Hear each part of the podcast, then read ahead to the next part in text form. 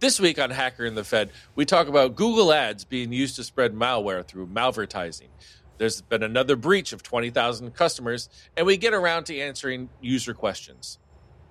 Hector Monsegur was responsible for some of the most notorious hacks Former ever. FBI Special Agent Chris Tarbell. Hacker turned FBI informant. participated in some of the world's most infamous hacks. It caused up to $50 million in damages. A life in the shadows.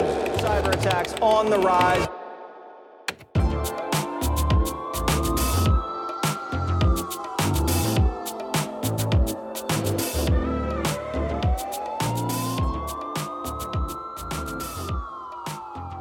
Welcome to Hacker and the Fed. I'm Chris Tarbell, former FBI special agent working my entire career in cybersecurity, and now founding partner at Naxo.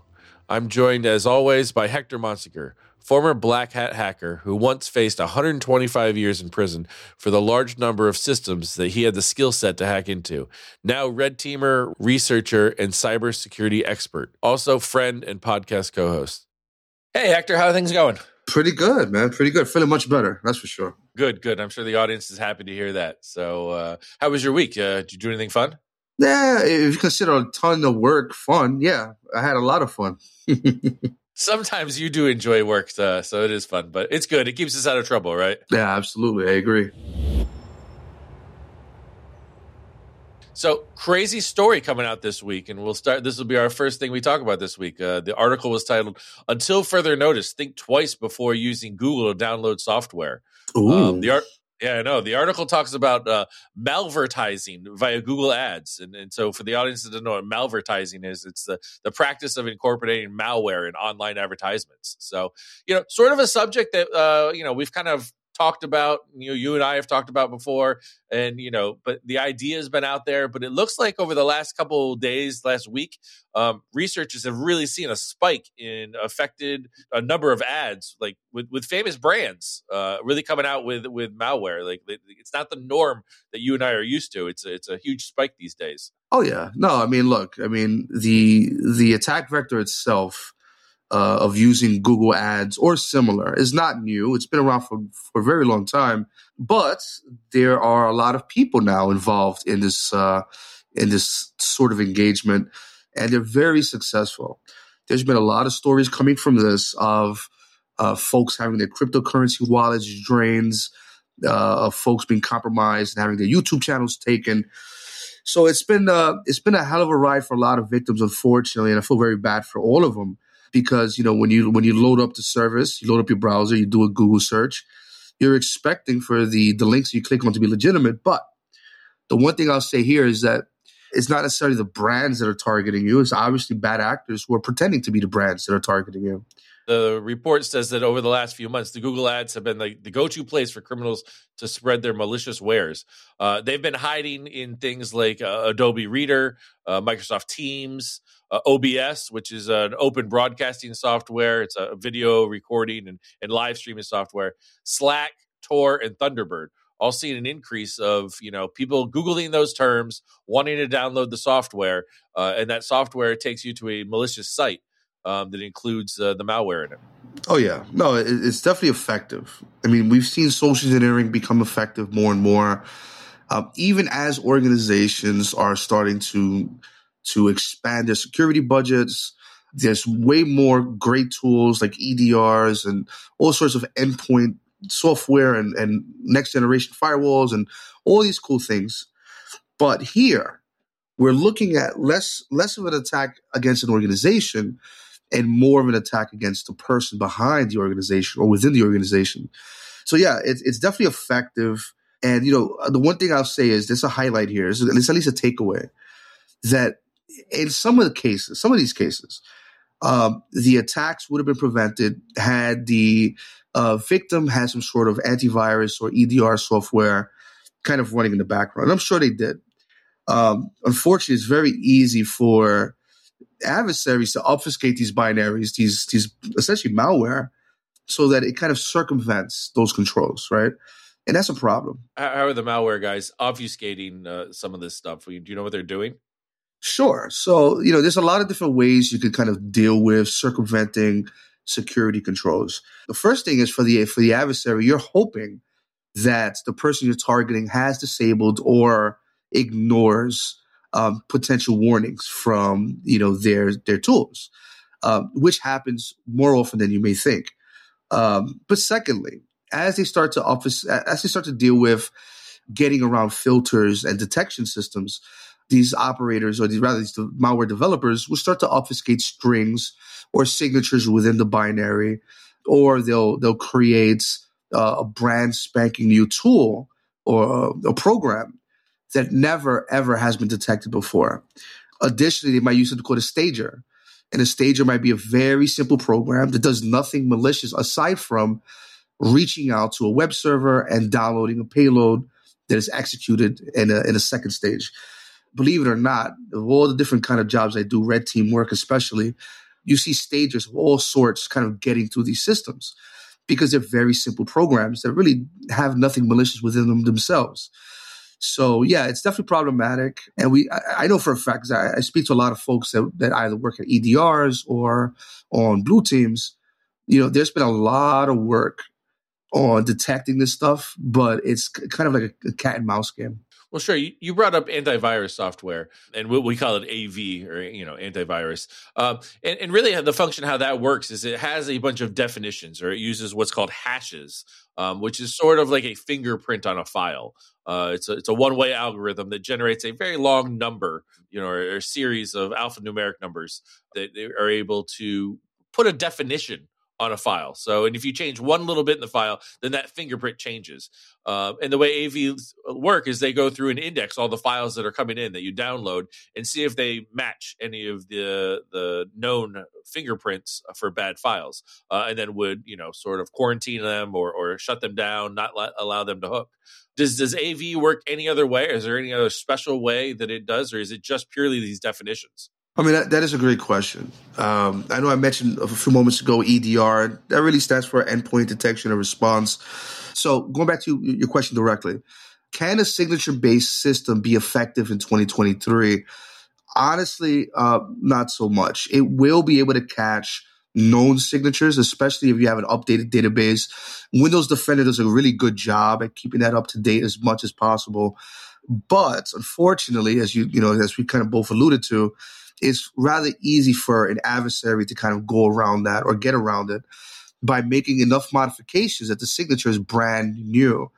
Um, then you also have polymorphic type of, of payloads that, you know, might have a payload that changes consistently or constantly, or maybe each time you download a binary off one of these malvertisement links, the binary may be different. It may be altered.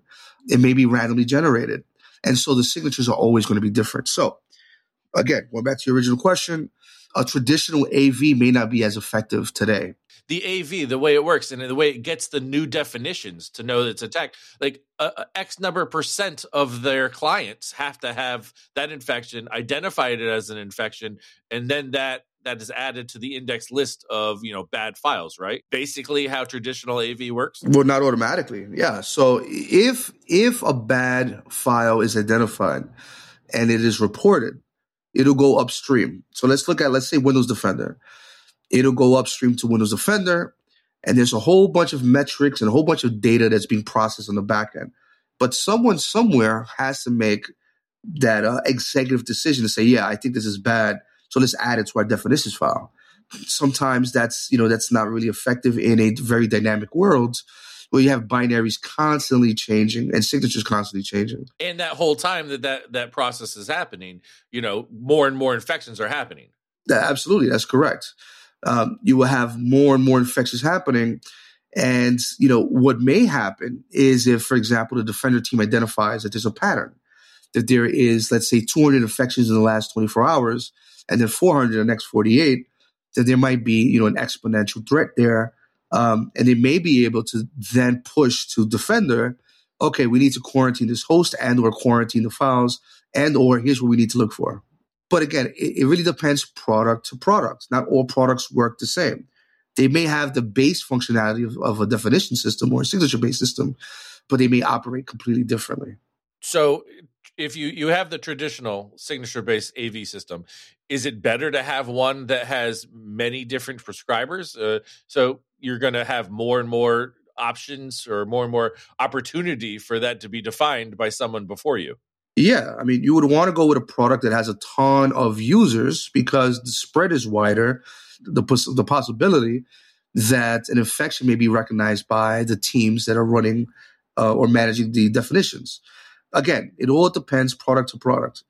I've I've read enough about Defender to know that it's probably one of the more effective tools, right? Not to single out any company, but it's only because literally every Windows host on the planet has Defender installed on it yeah windows sees so much traffic that you know they're they're able to get those definitions quite quickly. You know they must have a, a, robust system to turn them around and, and update those definitions but again if you if you are running an av and it doesn't automatically download those new definitions you're wasting your time because you're running an old subset of the known threats out there you're not really protecting yourself. Which brings us to the the next wave or the next generation of, of endpoint systems or endpoint protection systems and you have the edrs of the world. And so what a lot of the edrs uh, without mentioning names here but a lot of the edrs really focus on uh, behavior profiling and behavior analytics or they have some other signature systems that will try to identify specific uh, tactics or techniques or procedures that would normally be used by other malware. So theoretically, depending on the product that you have, it may detect kind of like a zero day infection just because it's looking at what the payload is executing as soon as it's executed on the system. Um, it might be able to identify that as a bad file, which is great. Th- I think the problem with those uh, different products is that they're very expensive, and they're, they're usually purchased and managed by organizations and corporations. But for somebody at home, to spend, you know, 5, 15, 25 grand for an EDR solution, it may be outside the realm of the scope of their budget. Well, one thing I did find interesting in this article, the the author wrote that they did a, a Google search for uh, Visual Studio download on Thursday morning, um, and a, a, Google sponsored link sent them to the site that was marked malicious by only one endpoint provider at the time. Um, but then by Thursday night, it was marked by 43 different anti malware engines. So you know that site definition went very quickly. Um, and, and uh, you know, the author also went on to say that he searched he searched for different software, and Google sponsored links for known malware sites came back. Um, they were defined by these uh, malware, these anti-malware engines, uh, but Google was still putting them out there. So uh, Google's done a lot of great things to kind of stop this and and uh, you know stop the spread of malware, but it could be doing more because again, uh, Google sponsored links should not come back to known malware sites that have been defined by these these uh, these engines. Oh yeah, well I remember when I was you know when I first got back online um, after the whole prison experience, and then you know being blocked offline for a couple of years.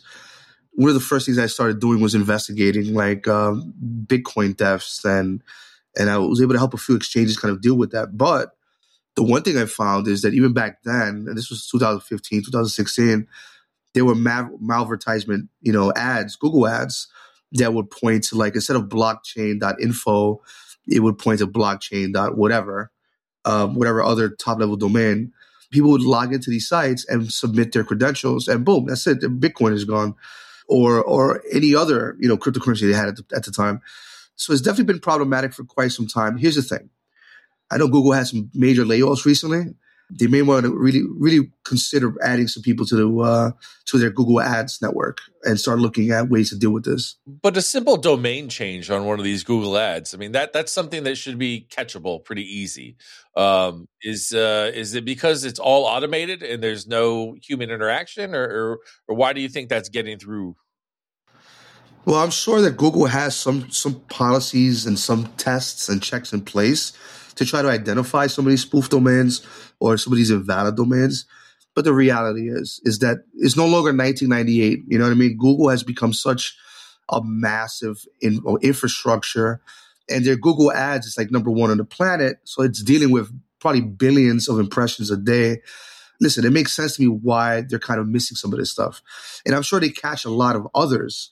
But um, even if it's one percent success rate, man, that's a lot of people that you're infecting. And these bad guys are you know they're getting better and better with this too you know Oh, yeah. uh, I, I know we were approached uh, to help a, a guy who his whole business was to circumvent google rules in order to get uh, banned ads onto google ads and we, we just we passed we said no thank you uh, that's not something we want to be a part of Yeah, no, because you know, at the end of the day, you could just get sued by Google. You know what I mean? take suing out of it just it didn't uh, didn't sit well with us so that you know we don't get involved in things that that, that don't sit well with us so Oh yeah, there's there's also the ethical problem, right? So I, I completely get that.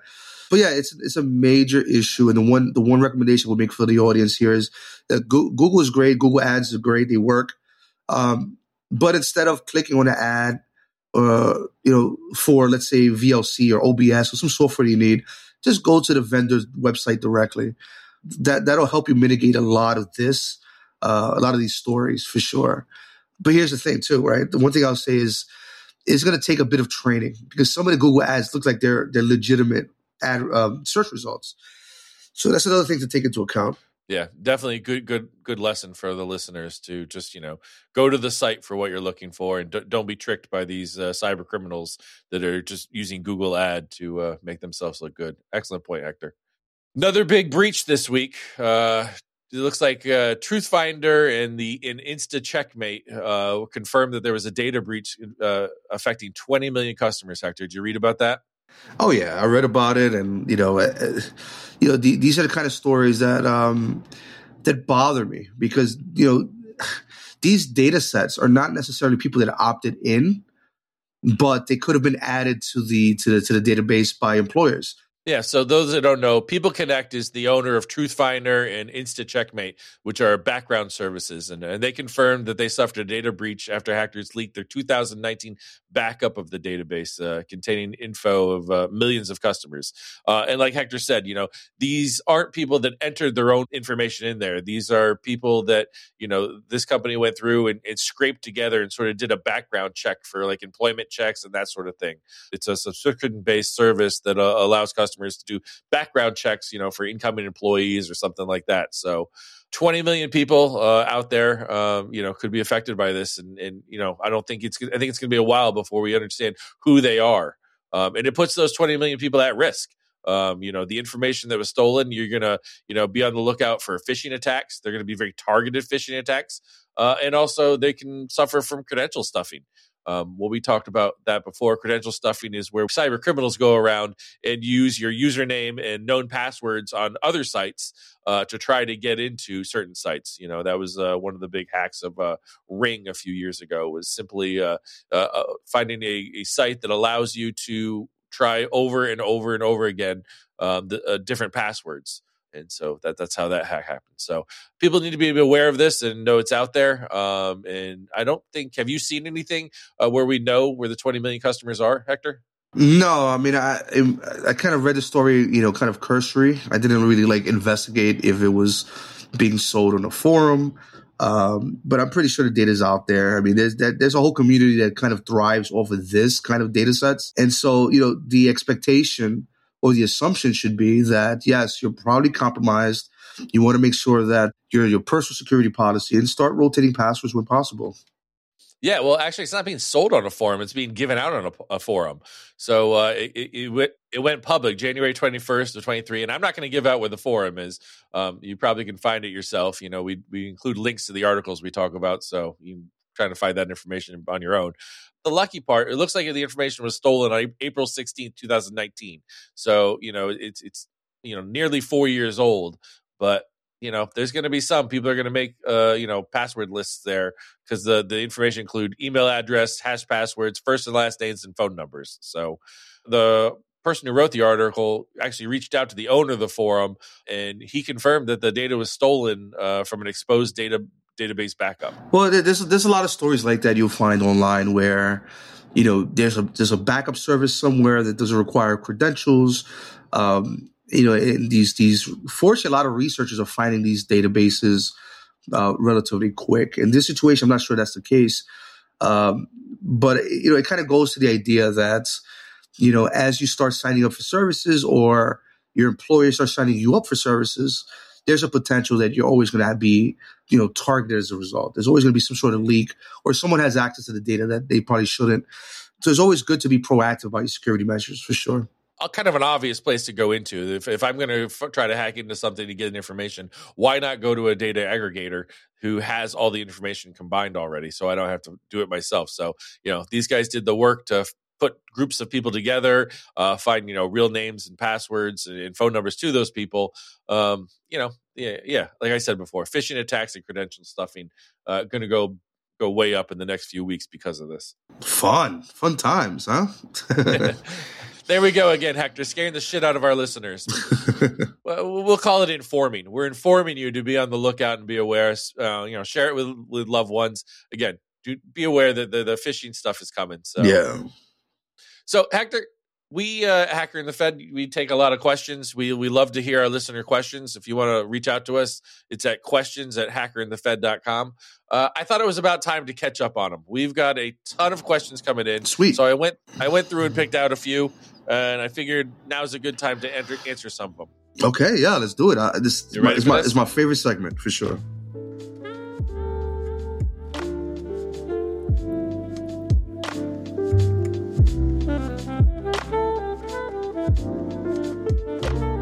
Greg, uh, a listener, he wrote, heard an interview from Matt from Team Poison. He mentioned that he doxed Hector, and Greg wants to know was this used to help locate find Hector? So, Greg, I know the interview you're talking about, and I know uh, Team Poison, and unfortunately, that was not. Um, we had found Hector prior to that coming out, um, and started look. Well, we had found Sabu, and then connected Sabu to Hector around that same time. So, I, I know Team Poison was taking some credit on that. Uh, but uh, but it was not what the FBI used to uh, ultimately find Hector. So, Hector, do you remember when that when that doxing happened or when it came out? Yeah, it was a lot of doxing, not only from Team Poison, but like Hack the Planet and all these different groups and all these different people. I always find fascinating when, you know, some of these people, and by the way, that was a great uh, episode of Darknet Diaries. That was a very interesting time for me because to this day, you know, some of these people call me a, a rat or a snitch, but then they also in the same breath will admit that, yeah, you know, we was snitching on Sabu to get him arrested. It's always fascinating to me to kind of hear that but no, there was a lot of people involved in, in you know, in my takedown. I've made mistakes, personal security mistakes, um, operational security mistakes. And so at the end of the day, in the grand scheme of things, I, you know, I was the res- I was basically my, my own downfall. Yeah, it's it's it's definitely interesting to see how many people were involved. There was uh, I know I mentioned this before, but this is great uh, researcher. She's a she's a, an attorney, Theodora Michaels. I know that before, during, and after my arrest, or at least the exposure of my arrest, she had done a really good research project into the number of different informants she found just by reading, you know, PACER documents and court documents. So yeah, I was doomed out of the way. But thanks for the question, Greg. so Ty wants to know the ransomware attack that occurred to the company Kronos or Workforce last year. Many of the companies didn't have access to their software service for quite some time. Um, what took so long in this case for a company this big to get its service back up and running after being compromised? Is it normal for it to take as long as it did? Uh, that's a good question, Ty. So let's give the audience a little bit of background on it. So, in case they don't know what's going on here, so Kronos was a workforce management company. They had uh, 40 million people in, in over 100 countries and 10, tens of thousands of organizations that kind of did the, the payroll, office attendance, and, and more. And so, in December 11th, 2011, uh, Kronos Private Cloud was compromised by ransomware. Um, and again, we just did a ransomware episode, but uh, to let people know what ransomware is, it's uh, you know when computer systems become infected with a malicious software, that it locks access to the files and the data uh, until a ransom is paid. If the ransom is paid, there's no guarantees the data will be unlocked, but that's sort of the business behind what ransomware is. Um, do you remember this ransomware attack, Hector? Yeah, no, I heard about it in passing, and um, you know, it, it's always a tough situation when when an organization is compromised and they are a service provider. Um, so I think there's a very important question that Ty asked here, which is, is it normal for it to take as long as it did? Um, I mean, that, that's a superb question because it all depends on the organization. It all depends on the internal policies. It all depends on whether or not they have solid backup systems. It also depends on whether they have like a recovery plan or rapid recovery plan. And then finally, the scope of the compromise. How bad was it? We probably won't know how bad was it from Kronos' side because that's that's inside information anyway. But, you know, we saw recently with Rackspace when they had to deal with that, they had to deal with a ransomware on their service. It took them quite some time to kind of recover and deal with it. Now, let me let me propose some scenarios or, or some variables for the audience here. So let's say you are a service provider, whatever it is, whether it's a cloud provider or workforce service provider, you get compromised. Um, it affects your customers. Terrible. It also affects your business, which is worse. And they go hand in hand with each other. But now the problem that you face as um, you know, as a security team or as an organization is now you have to kind of delegate responsibilities to the right people. If you don't have a policy in place that defines who those people are, then you're basically going to have to recover from scratch um, at the worst possible moment. That's the problem.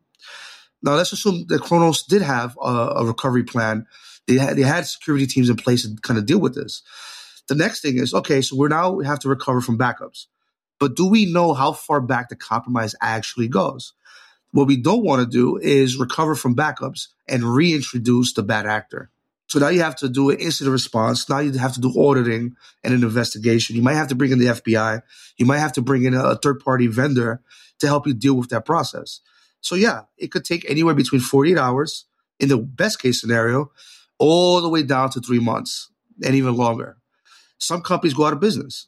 Yeah, I, I, think part we've talked about this many times before, Hector. But the timing of the attack is uh, is sort of interesting here. So you know they timed the ransomware for a payroll company, eh, probably one of the most chaotic times of the year in you know December. You know this is when bonus checks go out, paychecks for the holidays, and so really it puts a pressure on Kronos. You know people need those paychecks around that time. They got to buy their kids gifts and that sort of thing.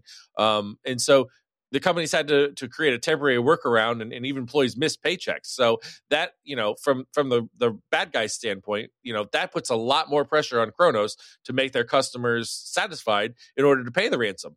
Um, we're not sure if there's a ransom being paid. There's some reports that says it was paid. That's going to you know ramp things up. Um, people not being around that time frame, you know, it, it, it's a lot harder in December to get you know a, a, vendor to come out and do your you know the investigation to fix it. Uh, people have planned vacations. It, it's it's just you know timing of attack. I think played into this one. Oh yeah, that's that is such a great point. I'm glad you brought that up.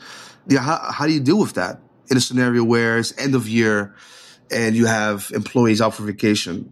Um, you have executives out for vacation and all you have is essentially a skeleton crew. So yeah, uh, Ty, a lot of things could have gone into this one. You know, the timing of the attack, like Hector said, what they had, how robust their backup system was. Uh, maybe they did try to turn it back on, and it, you know, took a little bit longer because the, that was compromised, and they had to shut it back down. Um, one thing uh, Hector, we talked about the size of Kronos, that it had it services over four, 40 million people, 100 countries, tens of thousands of organizations have you ever found like the recovery on these sort of things kind of uh, you know uh, third party vendors kind of go to their most prized customers first and kind of start help working with them and helping them and it may take a, take a little longer? Like i don't know where ty worked or you know maybe his company only has you know a limited number of people and it's not the biggest kronos uh, you know customer there is. Um, you know when these systems come back online have you seen it where they kind of you know service the bigger clients first well, that, that is a great question. And, you know, have I seen that? No. But I could only imagine that that plays a part as well. So you know, is it? We were talking before about you know having the the, the biggest uh, AV uh, antivirus definitions and all that. You know, you want to be part of that large group. Uh, you know, in this sense, maybe it's a downside. Could be a downside, hundred percent. I mean, it really again, it, there's so many variables involved in these situations that it's, it's hard to really tell. You know, now the one thing I know is that there's a lot of discussion around different tools and different products that allow you to do something like rapid recovery. Um, I know a few myself, um, you know, that that have done some cool stuff in that field. But even then, there's a lot of organizations that have not, you know, uh, kind of brought that in or implemented a rapid recovery solution. So, listen, in the grand scheme of things, we're doing much better now. But imagine in the back of the 80s or 90s when people were still using tape drives there's a whole other set of variables that could have been an issue there as well. I think that just to kind of conclude on this, uh, at least from my opinion, uh, Chris, it's it's it's too complicated of a system. The bigger the infrastructure is, and so it's always going to be difficult and unsurprising to anybody, especially the audience. If you hear about a big hack, and then subsequently that big company, um, you know, has problems kind of reeling it in or dealing with recovery. Um, so I guess my point is expect more of this. I mean, what one thing that came out of this is that, that Kronos said that the on-premise and the self-hosted companies for the software weren't affected. It was only the cloud-based. And you and I have historically been very very pro, you know, cloud-based operations. You know, they update, they, they take care of the uh, update antivirus, the, the, the updating the patches, and the backups are, are done right there. Um, you know, on so you know, a, eh, a, uh, uh, kind of a, a, knock against cloud-based services, but still, you know, uh, I, I, overall, I think it's it's best uh, in this situation. Probably not, but a couple things to take away too is understanding your third-party vendor risks um, you know if you're running a company out there you know there's some key points to doing it you know. Identify your vendors you know make a list in the risk assessments associated with you know having those vendors uh, you know support you like like this in a payroll situation. Um, analyze the risks of each of the vendors you know assess whether their security posture and determine the, the risk to your company if they lose that service. You know have a plan in place if you can't pay uh, can't use your payroll software you know, and then prioritize the vendors based on the risk. Um, and then monitor continuously. Always be assessing. Don't just buy a product, let it run, and, and never look back into it. So, um, you know, I, am I'm, I'm pretty pro third party vendors on, on, a lot of things. Um, you know, my company relies on some of a lot of the third party vendors, um, but you can't just buy it and forget about it. You have to, you know, go back to it continuously. Um, I was just telling Hector before we got here that we used a piece of software um, at Naxo, and uh, you know, one of our guys found some flaws in the security of that, that software. Um, we reached out to the, the CEO of the company, got a message back that we didn't really care for, that security isn't our number one priority. That same day, we were shopping for a different vendor. Um, you know, it's going to be a pain in our butt switching all the data from one vendor to another. But you know, security has to be part of the the, the process and determine your vendors, and uh, especially for a security company like Naxo, um, you know, that's something we just can't stand for. Oh yeah. Well, I mean, look, you brought up some very good points there, right? So, you, you know, a lot of organizations will, hopefully, will kind of work with uh, uh, risk assessments and threat modeling and you know, even tabletop exercises, as simple as they can be. The point is, you kind of want to think about the worst case scenario. So, what's the worst case scenario if our, if our workforce, the you know, workforce service goes offline? Can we get our people paid? Is that going to be a problem? Um, and if you start to see there are issues with what you have in place, and you need to start thinking about alternatives and or backup plans. So always having a plan is a, is a, is a great move. So yeah, Chris, I totally agree with you. Good good point on that. All right, on to our next question. Chris, great name, Chris. I really like that. Um, he wrote in and asked us, uh, "What are what are your thoughts on AI integration into security and automation in cyber, the cyber industry?" Hector, what are your thoughts? Ah, this is this is one of my favorite questions because it's something I deal with every day as a security practitioner, as a researcher, and as someone that you know is vetting startups and new products. I'm seeing AI. First, what is, what is AI? Well, AI is artificial intelligence.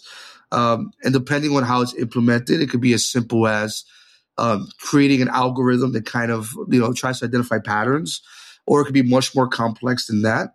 Um, you know, it, it, there's kind of a spectrum of, of different areas of AI and machine learning that you know could be useful for some things or not for others right? Yeah a lot a lot of people in the news here you know for a lot of listeners here are chat gpt you know that that's a, a, an ai that's out there right now. So that you know when you hear the, these terms um, that's sort of what they're talking about. Oh yeah fantastic stuff. And i gotta say the the people that have uh, been monumental and instrumental in in developing these algorithms and developing like tools like chat gpt um, are fantastic. Big kudos to all of them, each and every one behind those products or those projects. Super proud of them. AI, you know, at some point, AI was theoretical, um, or it was very rudimentary. It was very simple. It was very basic in concept. Um, but as as you know, as research has progressed and and folks are getting into um, they moved into you know data science and data warehousing and then turning that data into something useful it started to change the game. Um, so here's what I think. Here's my personal opinion. Can we integrate AI into security and automation? Yes. For cybersecurity, absolutely. But there's there's one forewarning that I would give you. You know, just because you're able to run an assessment against your network and it's completely automated and you can run it 20 times a day, it doesn't mean that the results are going to be 100%. There still will need, uh, there will be a requirement of some sort of human factor for at the very least validation. For some of you that have used ChatGPT to kind of come up with code examples, you'll notice something very odd. And that is that although like, you know, 90% of the time the code samples are pretty solid, there's always little little minute details that are off with the code. Um, it could be because of the data set. It could be because of Chat GPT guys, you know, made a left turn somewhere. You know, it, it could depend on a whole bunch of factors. But can we rely on it right now to do 100% or have 100% coverage in cybersecurity? No, definitely not. But can we incorporate it to improve cybersecurity? Absolutely. We already are. Uh, I mentioned EDRs before um, you know, some sort of some tools, some products actually use AI for behavior profiling and behavior analytics and identifying potential bad behavior. So yes, we already have it. It's already being used in the cybersecurity industry, and I'm looking forward to seeing more and more uh, of different implementations. So, Hector, I got a sort of a story to tell and, and sort of an analogy, and I want your response to it. So, there's a place, Hector and I both live in New York City. Um, there's a place called Fort Wadsworth, and Fort Wadsworth sort of protects the New York harbor. Um, it's, a, it's, a, military base. I think it's the oldest military base, functional military base in the United States. Uh, it goes way back to the 1600s. Um, and Fort Wadsworth had these giant guns, uh, guns that weren't even allowed to be put on battleships uh, because of uh, you know certain rules within war um, that were put there to, to protect the harbor. And they you know shoot could shoot way out into the atlantic ocean anything coming trying to attack uh, new york city. Um, they brought in a bunch of military experts and you know they're like what can we do to you know make this better and improve it and all that? And this uh, colonel in the marines sat there and he said, Well, first of all, we got to lock these guns in because the first thing someone's going to do is they're going to take over this fort and they're going to turn these guns around and they're going to use it to destroy New York City. Uh, they're going to take over these guns. So they put the guns in encasements where they the guns could not be removed uh, from from their holes uh, and not be used against us. With that sort of analogy and, and what we're seeing, do you see AI being able to used against us in uh, in in cybersecurity? Uh, are they going to use AI to attack us in, in ways in the near future? Eventually, right? Eventually, as you have bad actors with time, resources, and money, um, they will be able to develop projects to use AI to kind of, you know, do some sort of assessments, um, identify potential attack paths, um, and even engage in the worst case scenario. I wouldn't be surprised if someone right now is developing, you know, a tool using AI to kind of do that. Do you think Chat GPT could be used against us? Well, Chat Chat GPT has already been used in proof of concepts to do things like circumvent, CAPTCHA prompts, and other things. Um, you know, it's definitely effective. It can be used um, for bad if necessary by the actors, obviously. But can you can you kind of use that to automate an attack right now? Not yet. But I wouldn't be surprised if people are already in, kind of investigating that route. I think that's my biggest concern is that we use AI, um, particularly to target people once we get inside, learn people's patterns, and being able to use you know that against them.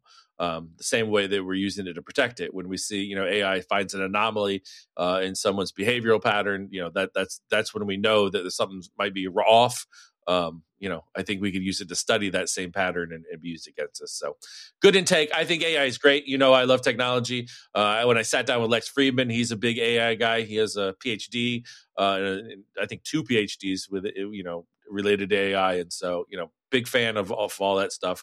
And, and uh, you know, scary, um, but you know, technology pushes forward, so it's exciting. So. Hector, our next question comes from Yehoshua, and I apologize if that's not how it's pronounced. Yehoshua. You know, uh, fun fact that's that is considered the original name of Jesus. Oh, all right. Well, thank you, Hector. I, I am not good at names to the point where I put this name into Google and let it say it to me about 20 times before we recorded this, and yeah. I still messed it up. It's all good. Well, they write in and say, I'd be curious to hear your perspective on how hacker culture has changed.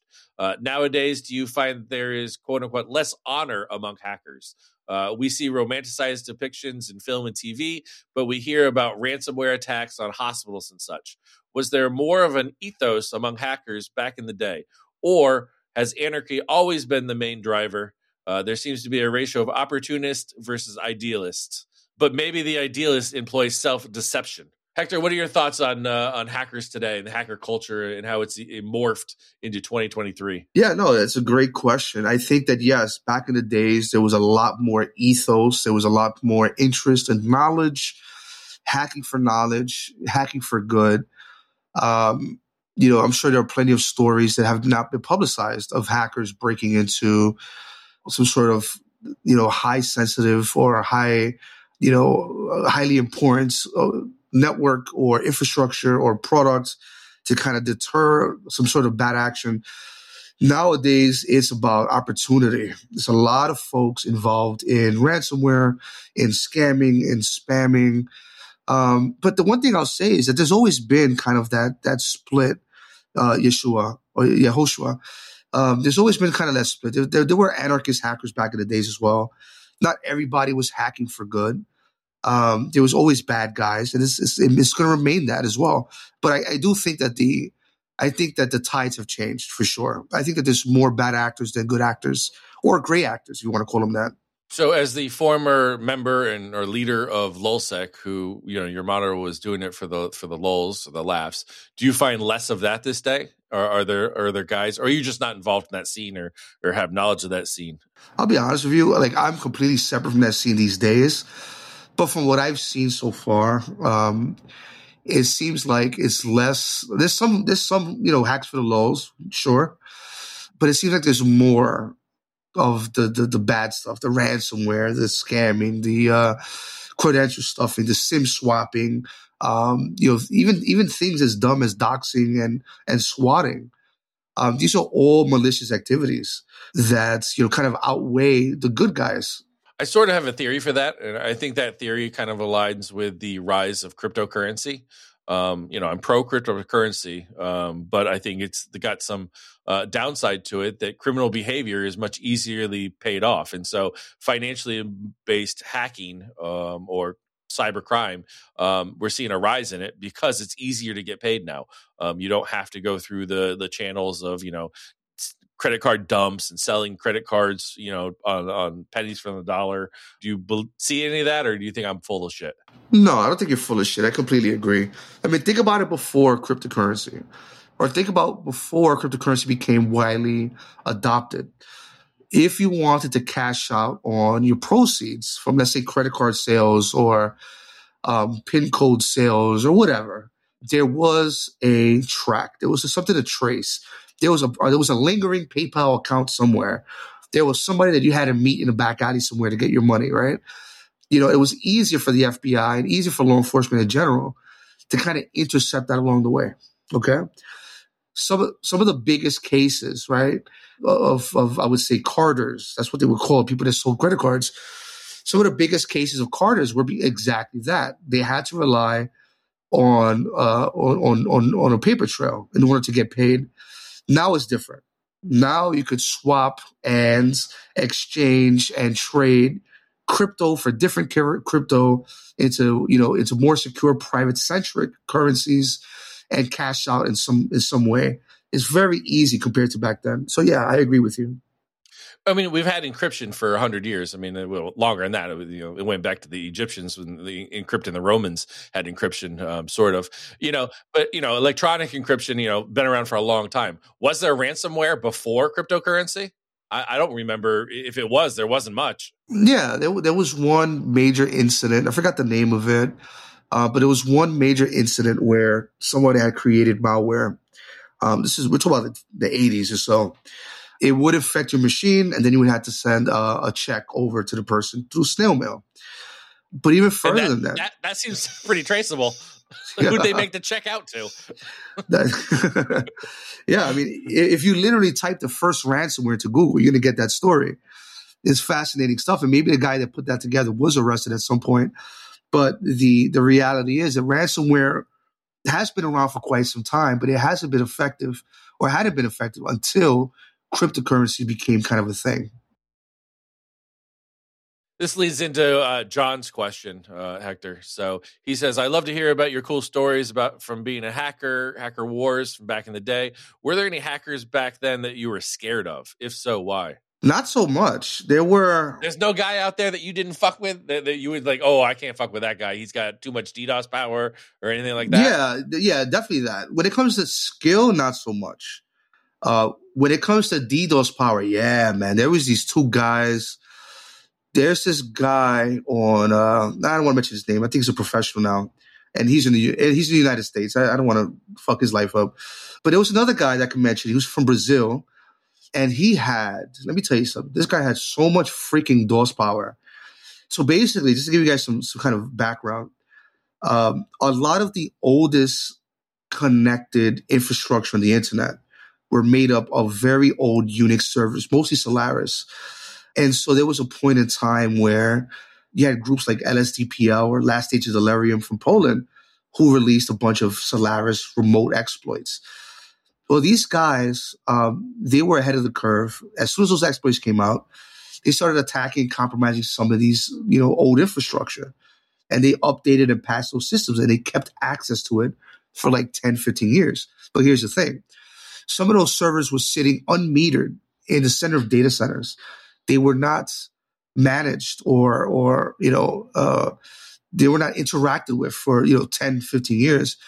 So essentially these guys had unlimited data center, you know, packet strength or power, unlimited bandwidth up to the T, and they could just shut down, you know, parts of the internet, ISPs, uh, you name it, they had power. And yeah, that that one guy used to DOS the shit out of my hosts. but I would, I would, always come back and I had my final say. So it, it, actually goes back to remember that fun story I told about like the chat wars on EFnet many years, uh, many, many episodes ago. Well, one of the guys that I ended up hacking was that guy. And we broke into a system that he was using as a bounce. And I got his Brazilian IP and I passed it over to somebody who DOSed it. Um, very corny, very childish, immature stuff. But yeah, there, there, were definitely people that had a ton of power back in those days more great questions from the audience. I, I really enjoy the questions that are coming in. Uh, if anybody has any further questions, you know, reach out at questions at hackerandthefed.com. Hector and I love doing this part and talking to the audience and talking about things directly they want to hear about. So, another great episode, Hector. Uh, thanks for joining me and talking to me. I always love speaking to you. Um, new episodes every Thursday. Download and subscribe wherever you get your podcasts. Awesome. Well, it's been a pleasure as always, my friend.